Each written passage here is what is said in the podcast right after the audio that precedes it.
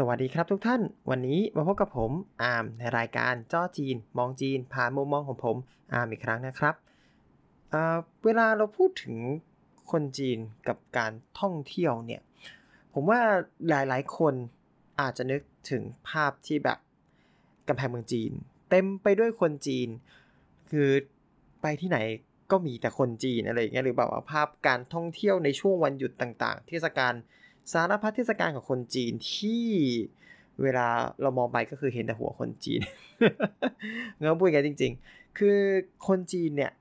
ผมก็ไม่รู้เหมือนกันว่าเป็นอะไร ก็ชอบเที่ยวเนาะเที่ยวตามแหล่งสถานท่องที่ท่องเที่ยวต่าง ๆอะไรเงี้ยไม่ว่าจะแบบจะในประเทศเองนอกประเทศเองที่ไทยเองเราก็เห็นอะไรเงี้ยซึ่งคนมันก็มากมายมหาศาล ซึ่งนั่นแหละครับ ผมว่าจริง ๆ การท่องเที่ยวแทบจะเป็นแบบ ส่วนหนึ่งของคนจีนเดี๋ยวจะว่าส่วนหนึ่งก็กระไรอยู่เนาะคนไทยเราก็ชอบเที่ยวใช่ไหมคนจีนก็ชอบเที่ยวเหมือนกัน ทีนี้เนี่ยถ้าเรามาโฟกัสกันในเรื่องของการเที่ยวอืมมันก็มีหลายรูปแบบใช่ไหมครับ มันมีตั้งแต่การเที่ยวปกติอ่าไปกับทัวร์เนาะไปกับทัวร์บุเรงบุเรงทัวร์พาไปไหน ก็ไปที่นั่น ซึ่งไอเรื่องเนี้ยผมชอบมาก เนื่องจากว่าผมเกมคนขี้เกียจ คือขี้เกียจในการจัดตาราง ที่จะเที่ยวในแต่ละครั้งเองก็ตาม เพราะฉะนั้นให้ทัวร์จัดการเรามีหน้าที่ไปตามที่เขาบอก นั่นแหละครับทำให้ผมไม่เคย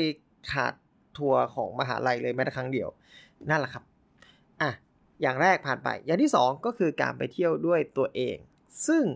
จริงๆ เราต้องบอกว่าการไปเที่ยวด้วยตัวเองเนี่ยมันเป็นที่ฮอตฮิตในจีนมาสักพักใหญ่แหละจริงๆ เนื่องจากว่าคนจีนหลายคนก็บอกว่าไปกับทัวร์แล้วมันเหนื่อย ไปกับทัวร์ทัวร์รีบไปรีบลงรีบถ่ายรูปรีบขึ้นรีบไปที่ต่อไปเพื่อรีบลงรีบถ่ายรูปแล้วก็วนไป อย่างนั้นเป็นต้น ยังไม่รวมถึงแบบว่าทัวร์จีนที่เน้นราคาถูก เน้นฟันเอากำไรโดยการที่พาไปตามแหล่งช้อปปิ้งต่างๆ ซึ่งก็ที่ผมว่าหลายๆคนจะนึกถึงภาพทัวร์ศูนย์เหรียญออกเนาะก็คือ ก็อะไปเที่ยว 1 2 3 เสร็จเรียบร้อยปุ๊บอ้าวตอนบ่าย drop ไปอีกอะที่นี่ที่ต้องอยู่ที่นี่ต้องช้อปปิ้งที่นี่อย่างน้อย 2 ชั่วโมง แล้วเราค่อยไปกินข้าวเย็นอะไรอย่างเงี้ยซึ่งหลายคนก็ไม่ชอบใช่ไหมครับ จริง ๆ พูดถึงเราเราก็ไม่ชอบแหละสำหรับการท่องเที่ยวแบบมัดมือชกว่าจำเป็นจะต้องช้อปปิ้งอะไรก็แล้วแต่ ก็ทำให้กระแสของการไปเที่ยวด้วยตัวเอง กลายเป็นกระแสนิยมขึ้นมา ซึ่งก็ต้องบอกว่าการไปเที่ยวด้วยตัวเองเนี่ย มันก็จะในสำหรับในไทยเรานะครับ ก็จะตั้งแต่ผมว่าประมาณตั้งแต่ 2018 เป็นต้นมา ก็คือจริงๆ มันค่อยๆ เยอะขึ้น จนเห็นได้ชัดว่าแบบ จากที่มาเริ่มเป็นทัวร์จากทัวร์เริ่มกลายเป็นเดี่ยว เหมือนตอนนี้เหมือนกันจริง ๆ ถ้าหลายๆ คนสังเกตนะครับ คนที่อยู่กรุงเทพเนี่ย เราจะเริ่มเห็นนักท่องเที่ยวจีน ที่มาในรูปแบบเดี่ยว ไม่ค่อยมาทัวร์ทัวร์มียังคงมีแต่บางตาลงไปเยอะมาก จริงๆ แต่ก่อนนี่คือถ้าเรานึก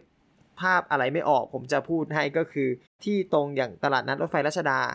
ก็คือเอสพนาดนะครับ ในเวลานี้ตอนนั้นเนี่ยก็คือเต็มไปด้วยรถทัวร์อย่างน้อย 3-4 คันที่ต้องจอดรอที่นู่นเราก็แบบก็คือวนจอดกันตลอดอะไรเงี้ยซึ่งนั่นแหละครับมันเป็นรูปภาพที่ มันเป็นภาพที่เราจะทำให้เราเห็นว่าแบบเออคนจีนมาเที่ยวเยอะ แต่ตอนนี้เนี่ยเขากลายเป็นเดี่ยวกันหมด เพราะฉะนั้นมันก็จะเปลี่ยนภาพไปก็ก็กลายเป็นคนจีน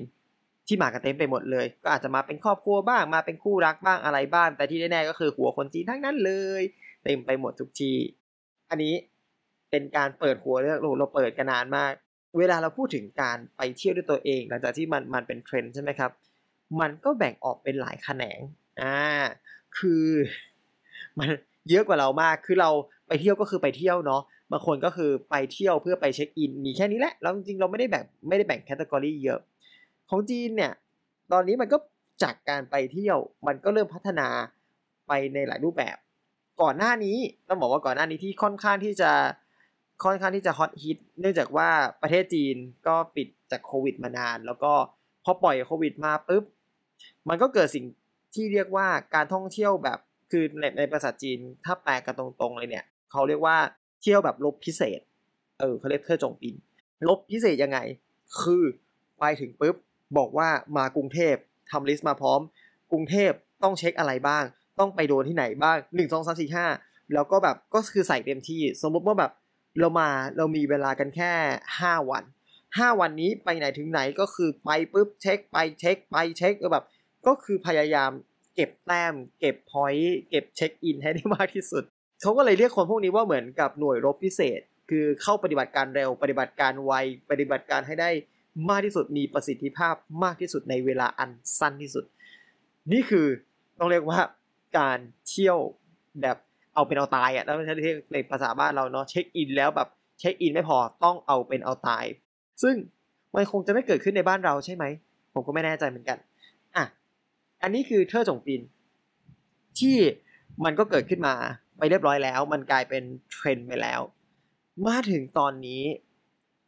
กระแสเปลี่ยนครับอ่าเนื่องจากเวลาที่เปลี่ยนไปกระแสมันก็เปลี่ยนกันไปเรื่อยๆ ตอนนี้เนี่ยเขานิยมในต้องเรียกว่าเป็นกระแสใหม่ ๆ ที่มาเพิ่งจะไม่กี่ปีเขาบอกว่าปี 2 ปี แต่ว่าเพิ่งจะมาฮอตฮิตแล้วพูดถึงกันเยอะๆ เมื่อตอนเดือนมิถุนาที่ผ่านมา เขาเรียกว่า City Walk นะครับหรือถ้าให้พูดในสำเนียงจริงคือ City Walk ที่เราบอกว่าเป็น City Walk เนี่ยคือยังไงนะครับ ก็จะอธิบายให้ฟัง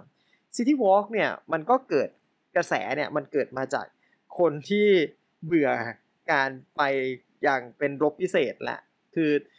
ไปแล้วทำไมเราจะต้องเหนื่อยขนาดนั้นไป แล้วทำไมเราจะต้องอุทิศชีวิตให้กับการเช็คอินในสารพัดที่ขนาดนั้นชีวิตมัน hard เกินไปหรือเปล่าชีวิตเราทำงานเหนื่อยกันไม่พอใช่ไหมเวลาเราไปเที่ยวทำไมเราถึงต้องทำงานอย่างนี้อีกเนี่ยทำให้เหมือนแบบเราทำงานอะให้มันเอาเป็นเอาตายขนาดนี้เนี่ย มันเที่ยวมันก็คือควรที่จะเป็นการพักผ่อนใช่ไหมล่ะ เออ มันไม่ควรจะต้องแบบอู้ดูซับซ้อนวุ่นวายรวดเร็วขนาดนั้น ปรับความเร็วลงมาให้มันพอดีกับชีวิต อืมกลุ่มพวกนี้ที่ชอบ City Walk เขาจะบอกว่ามันเป็นเหมือน work life balance ก็คือการไปเที่ยวไปเที่ยวให้มันเที่ยวจริง ๆ ให้มันได้พักผ่อนแล้วก็ได้สัมผัสสิ่งรอบข้าง ถ้าเราพูดถึงจุดประสงค์สำคัญของของ City Walk เนี่ย คือ City Walk ชื่อมันก็บอกนะครับ มันคือการเดินในเมือง อ่า เดินในเมืองเพราะฉะนั้นเนี่ย ความเร็วมันจะไม่เท่ากับ ในก่อนหน้าที่เราเรียกว่าเป็นลบพิเศษเนาะมันก็คือการเดินไปเรื่อยๆ City Walk มีจุดประสงค์เพื่อที่จะสัมผัสชีวิตของคนณที่นั้นอ่าสัมผัสคนชีวิตคนที่นั้นเอาอยัางไง เรียกง่ายๆว่า จากเดิมทีสมมติว่าคนจีนมาที่กรุงเทพใช่ไหมครับ ก็จะต้องไปที่แน่นอนพระบรมมหาราชวังหรือว่าพระแก้วนะฮะต้องไปหนึ่งแน่นอนปั๊บไปพระราชวังเสร็จปุ๊บไปข้างๆที่ วัดพระนอนอ่าวัดโพ แล้วก็จะแบบไปประมาณนี้ แล้วก็คือก็อาจจะต้องไปแบบสยามเลยหรือว่าพระพรหมอะไรเลยก็คือก็คือไปที่จุดหลักๆแต่ว่าพอมาเป็นอย่างนี้เนี่ย City Walk เนี่ยพอเกิดขึ้นมาเราอาจจะเปลี่ยนรูปแบบ ก็อาจจะเป็นโอเคหนึ่งเราไปแน่นอนวัดพระแก้ว วัดพระแก้วแล้วไปวัดโพ แต่ก่อนไปวัดโพเนี่ยเอ้ยแวะเดินรอบๆซะหน่อยอ่าเดินเดินแบบ เดินทอดน่องเลยนะ เอาแบบว่าเอ้ย ชมบรรยากาศเจอ เพราะว่าจริงๆบางทีแบบว่าไปวัดพระแก้วอาจจะออกมาตอนเที่ยงใช่ไหมออกมาตอนเที่ยงเสร็จปุ๊บเราอาจจะเดินหาละแวกนั้น แล้วก็ไปกินร้านอาหารที่มันดูธรรมดาธรรมดาข้างทางอะไรอย่างเงี้ยอ่าก็ดรอปความเร็วลง แล้วก็แบบว่าเออเราค่อยไปที่วัดโพซึ่งก็อาจจะไม่ต้องตามเวลามากจะแบบว่าไปกินข้าวล่ะอาจจะกินข้าวเลทๆหน่อยแล้วก็เดินทอดน่องดูของรอบๆอ่า แล้วก็โอเค พอเสร็จปุ๊บเดินวัดโพ เราก็อาจจะไปที่ตรงเยาวราช แต่เยาวราชแทนที่เราจะเรียก grab ไปเลยปุ๊บแบบให้เร็วถึงให้เร็วเพื่อที่จะแบบไปดูพื้นที่นั้นให้เร็ว ก็เปลี่ยนรูปแบบกลายเป็นเดินจากตรงวัดโพ ค่อยๆ ลัดเลาะไปตามตรอกซอกซอยต่างๆ จนไปถึงเยาวราชอย่างนี้เป็นต้นอะอันนี้อันนี้คือผมยกตัวอย่างนะครับ ก็ก็เลยเรียกว่า เขาเรียกว่ามันเป็นการเดิน มันเน้นหลักคือการเดิน เพราะฉะนั้น City Walk เนี่ยจริง ๆ มันมี มันก็มีจุดประสงค์เพื่อให้ให้เราได้สัมผัสกับชีวิตคนทั่วไปมากขึ้น จริง ๆ ถ้าพูดอย่างง่ายๆว่าเราอาจจะเดินไปตามในที่ที่คนก็ชอบเดินกัน ที่คนทั่วไปคนที่ใช้ชีวิตทั่วไปเขาเดินกัน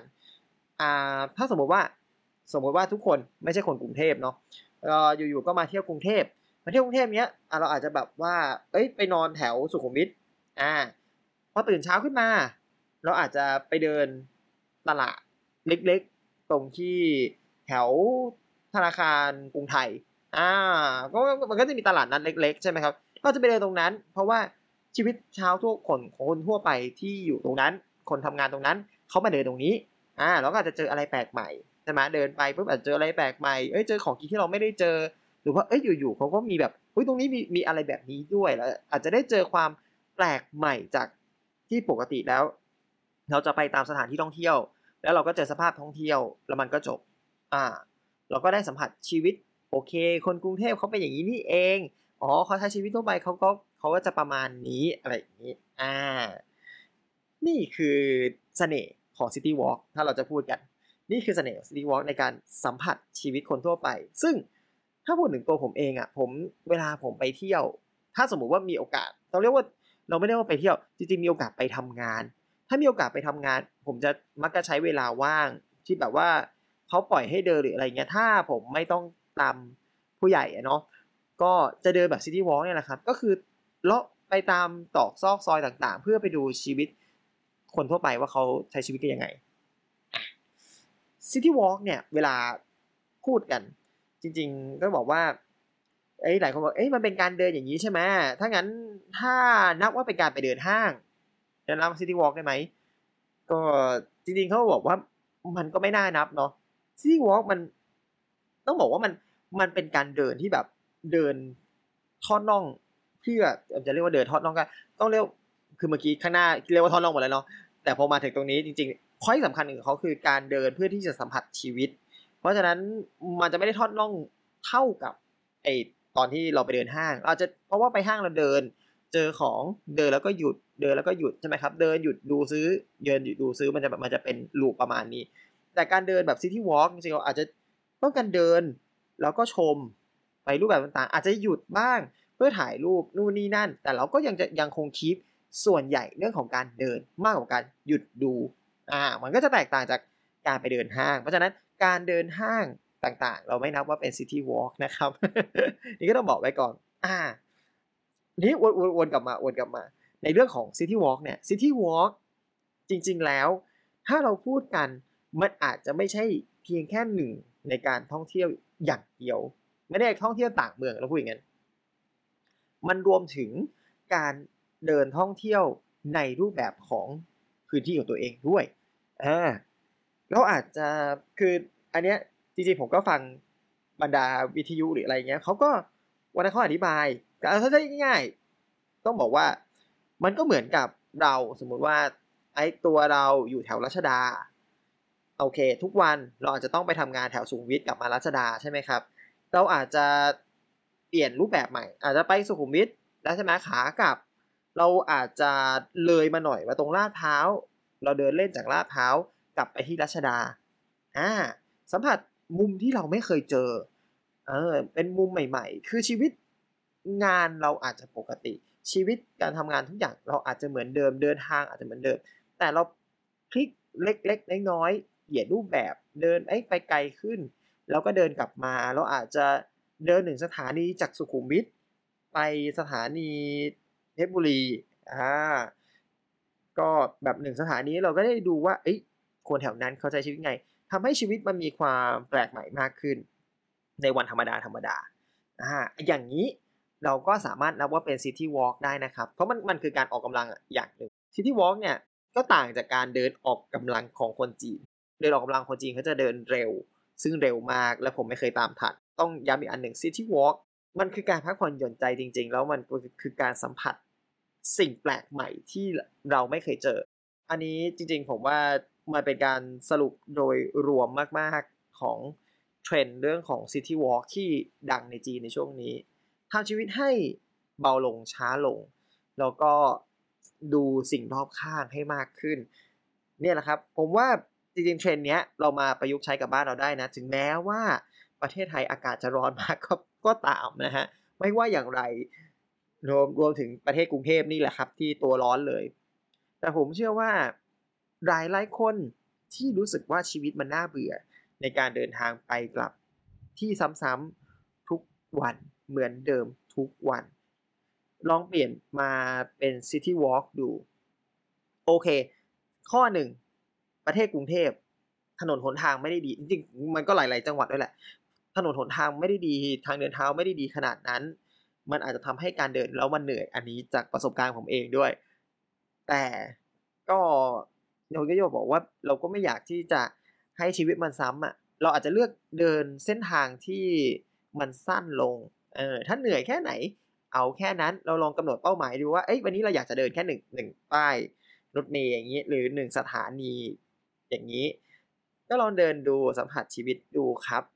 จริงๆ ผมว่ามันไม่เหนื่อยมากหรอก เพราะสุดท้ายเราอาจจะนั่งรถไปนั่งรถกลับ นอกจากนี้เนี่ยอาจจะ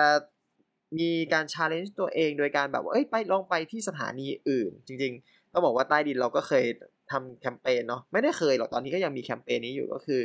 ไอ้แถวสถานีไหนมีอะไรให้เดินเล่นอ่าเราอาจจะไปลงสถานีใหม่ แล้วเดินสักหนึ่งสถานี หรือเดินรอบๆอ้อมๆไปอ้อมมาลัดเลาะไปมาจนถึงสถานีถัดไป เราก็นั่งรถกลับ แบบนี้ก็เป็น City Walk ได้นะครับ ก็มาลองดูกันมาลองดูกัน สนับสนุนให้ทุกคนออกกำลังกาย แล้วก็ท่องเที่ยวไปเปิดประสบการณ์ของเมืองที่ตัวเองอยู่ในมุมมองที่ต่างออกไปอ่าก็วันนี้เอาไว้เท่านี้ก่อนแล้วกันนะครับ ผมก็ขอขอบคุณทุกท่านที่รับฟังมาจนจบนะครับ ผมแล้วก็พบกันใหม่ในสัปดาห์หน้านะครับ ผม สวัสดีครับ